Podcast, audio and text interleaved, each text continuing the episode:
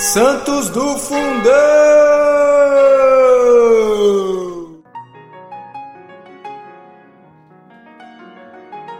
Fala galera, hoje, 17 de setembro, celebramos o dia de São Sátiro, ele que foi irmão de Santo Ambrósio.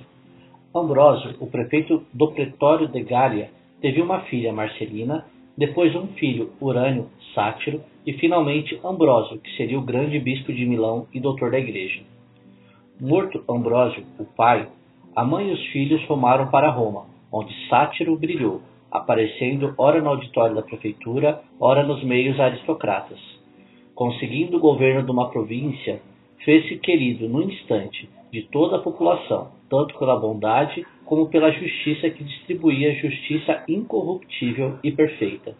Delicado, gentil, sereno e casto, era industrioso, prático e ativo em tudo aquilo que fazia. Tendo uma alma semelhante à do irmão, tudo entre ele e Ambrósio era comum. Nunca se viram dois irmãos mais unidos. São Sátiro faleceu segundo o padre Sábio em 377.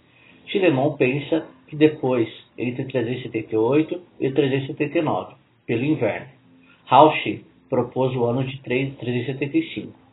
Ambrósio enterrou o irmão perto do Mártir Vítor, à esquerda do santo, a fim de que o sangue sagrado daquele herói cristão lhe penetrasse o corpo.